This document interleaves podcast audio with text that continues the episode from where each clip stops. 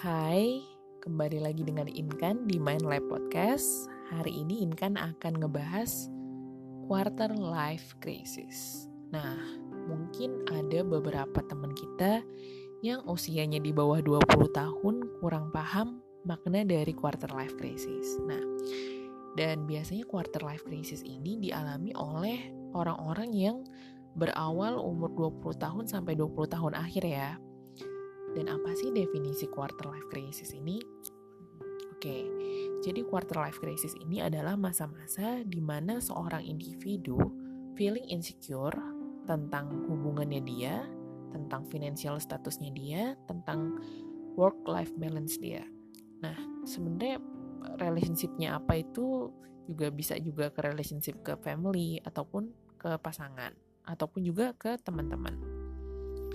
Nah, apa aja sih tanda-tandanya orang yang memasuki stage quarter life crisis? Nah, banyak banget. Pertama, mungkin aja dia ngerasa bingung dengan apa yang akan dia jalanin dan apa yang sedang dia jalanin. Dia nggak tahu ke depannya kayak gimana.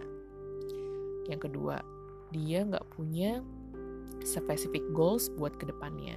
Nah, itu saling berkaitan ya. Dan yang ketiga, mungkin dia uh, ngerasa nggak puas dengan apa yang dia jalanin, dengan apa yang dia dapetin saat ini. Dan bisa juga dia ngerasa cemas dengan apa yang akan terjadi nanti, dan dia ngerasa frustasi. Nah, dan faktor-faktor apa sih, apa aja sih yang ngebuat kita feeling insecure ini? Oke, yang pertama adalah perubahan peran. Nah, maksudnya perubahan peran di sini adalah role kita uh, saat kita memasuki dunia baru. Contoh, dulu misalnya kamu adalah seorang mahasiswa ataupun mahasiswi di suatu universitas, universitas yang mungkin kerjaannya cuma belajar ataupun cuma ikut society, ikut apa klub-klub apa mahasiswa. Nah, sementara saat kamu memasuki dunia kerja, itu adalah sesuatu yang sangat baru dan sangat berbeda dari dunia pendidikan yang kamu alami sebelumnya. Dan kamu nggak bisa ngebandingin nggak bisa menyama nggak bisa apa ya eh, nggak uh, bisa berperan uh, mempunyai peran yang sama. Kamu nggak nggak bisa apa ya punya karakter yang sama saat kamu di dunia yang baru. Karena kamu harus fit in. Nah di situ kamu merasa kaget dengan dunia yang baru. Kamu harus uh, adaptable. Kamu harus cepat beradaptasi. Nah uh, adaptasi ini bukan hanya dialami mungkin oleh mahasiswa tapi juga oleh orang yang udah kerja. Orang yang udah kerja pun saat memasuki role baru sebagai mungkin dia ingin pergi jadi ibu rumah tangga ataupun dia mungkin pindah kerja di tempat lain itu juga adalah su suatu perubahan hidup di mana dia harus ngambil peran yang berbeda. Nah yang kedua adalah comparing our our value jadi sering banget biasanya quarter life crisis ini dimulai saat kita membandingkan hidup kita dengan orang lain. Kita sering membandingkan nilai apa yang teman kita punya sementara kita gak punya. Nah, itu adalah suatu titik masalah sih. Nah, kenapa sih uh, bisa terjadi? Biasanya sih sumbernya adalah sosial media. Hmm, aku yakin pasti banyak ya teman-teman di sini pasti main Instagram ataupun Facebook ataupun WhatsApp Story juga kan. Nah di situ teman-teman ngelihat, aduh kok temen aku enak banget sih dia bisa ke sini, teman aku naik jabatan, oh teman aku menang ini, teman aku ke sini. Di situ kayak ada perasaan kenapa dia bisa achieve itu, dia bisa mencapai itu sementara saya nggak bisa. Nah, di situ kamu ngerasa inferior, kamu ngerasa apa ada yang sesuatu yang kurang sama aku ataupun ada yang salah sama aku kenapa dia bisa dan aku nggak bisa. Nah padahal setiap dari kita punya kelebihan yang mana mungkin kelebihan itu nggak dimiliki orang lain. Begitu juga mungkin orang lain punya sesuatu tapi kita nggak punya itu. Nah. Di situ kita sering ngebandingin karena kita overload dengan informasi ada di sosial media, di sosial media. Padahal nggak selalunya apa yang ditampakkan di sosial media adalah sesuatu yang true.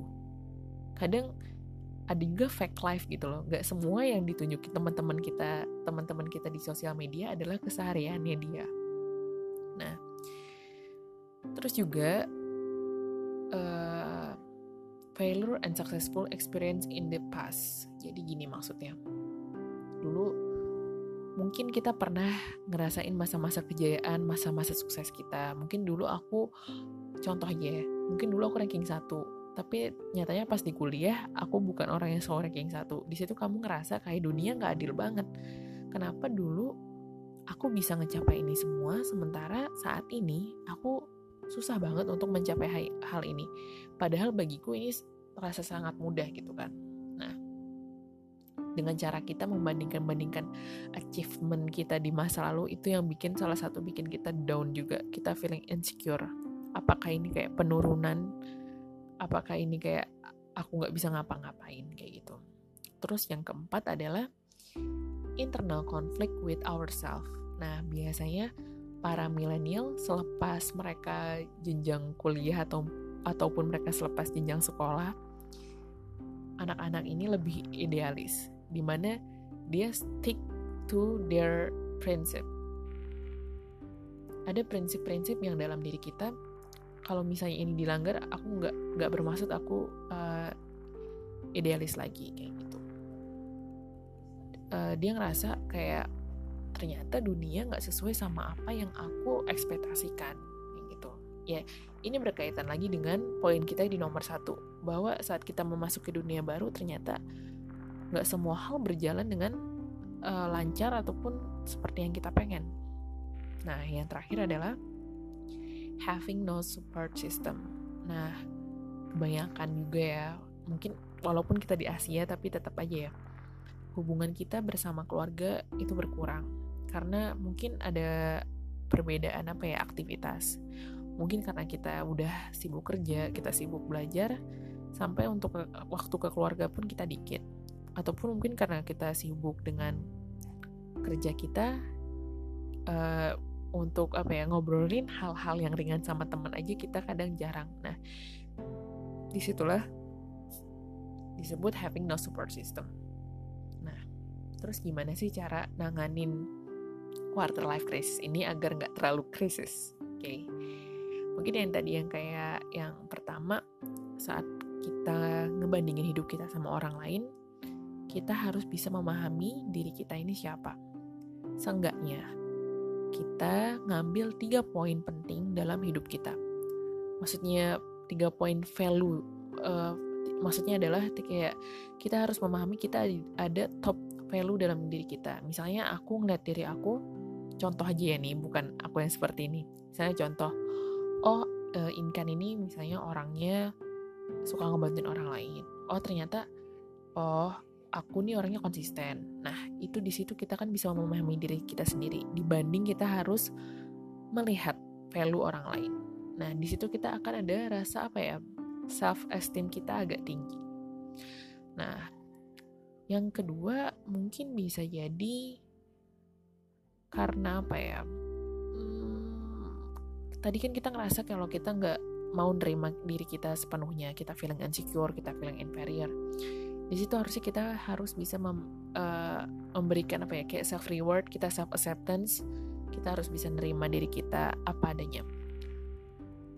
Ingat ada kelebihan di diri kamu bukan berarti orang lain uh, punya kelebihan itu. Dan kalaupun ada orang lain yang punya kelebihan uh, belum tentu kamu uh, punya kelebihan itu. Jadi setiap orang tuh ada kelebihannya. Jadi kamu nggak perlu khawatir kamu nggak punya itu bukan berarti kamu jelek. Misalnya contoh ya aku ini uh, termasuk orang yang misalnya aku nggak pinter apa ya oke aku nggak pinter matematika tapi teman aku pinter. Tapi apakah teman aku pinter buat buat puisi? Ya mereka nggak. Tapi ternyata aku orangnya pinter buat puisi. Nah itu kan suatu kelebihan. Nah jadi jangan memandang rendah ketidak apa ya ketidakberdayaan kamu lah intinya Nah, terus detox our mind.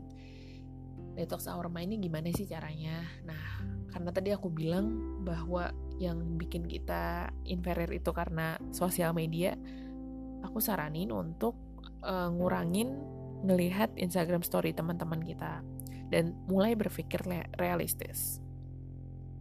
Nah, terus juga kita juga harus mencoba untuk membalancekan hidup kita.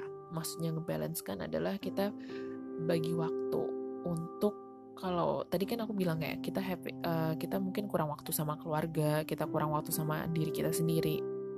Nah, aku bilang balance adalah kita harus bagi waktu mungkin tentang uh, terhadap raga kita kita harus memperbanyak aktivitas uh, physical activities ataupun tentang keluarga kita kita bisa apa ya bikin me time sama keluarga kita intinya kita uh, ngeluarin apa ya namanya waktu buat teman-teman kita juga dan yang paling penting adalah seenggaknya kita harus punya uh, seseorang significant others lah untuk tempat kita sebagai tempat kita berbagi karena kalau kita nggak punya teman untuk berbagi akan susah buat apa ya akan susah buat kita nyimpan ini sendiri.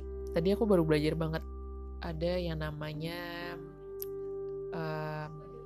compassion focus therapy. Jadi di sini kita harus kayak apa ya? Kita cerita ke ke, ke, ke teman kita, kita express apa yang kita pengen ceritain. Di situ uh, otak kita akan ngerilis oksitosin.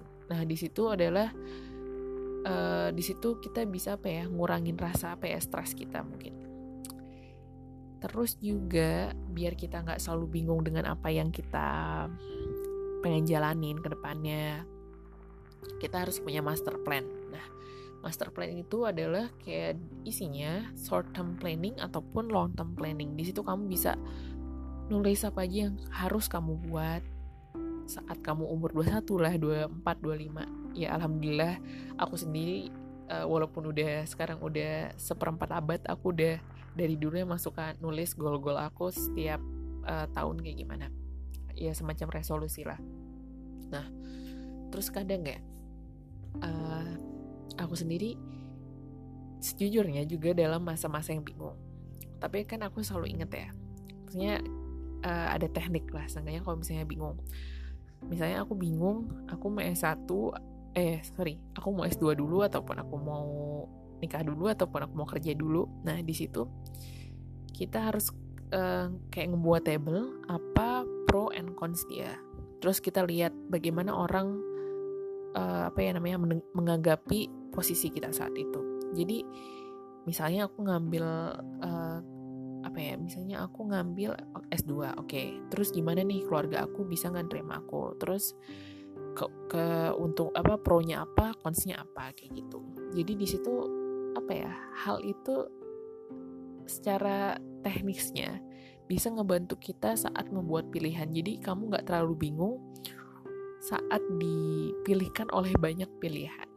Nah, apalagi kalau misalnya mau kerja di mana ataupun apa mau kuliah di mana, aku selalu nerapin itu kayak oh kalau aku kerja di sini nanti aku dapatnya ini tapi nanti oh jaraknya jauh. Aduh aku waktu dengan keluarga kurang ataupun oh ini gajinya segini kayak gitu. Dan sekarang lagi mulai juga sih sebenarnya mungkin itu aja yang bisa aku sampaikan kalau misalnya kalian ngerasa podcast ini bermanfaat aku harap kalian bisa share ini dengan teman-teman kalian dan mention Instagram aku di @inkanluki oke Sampai jumpa di podcast minggu depan. Bye.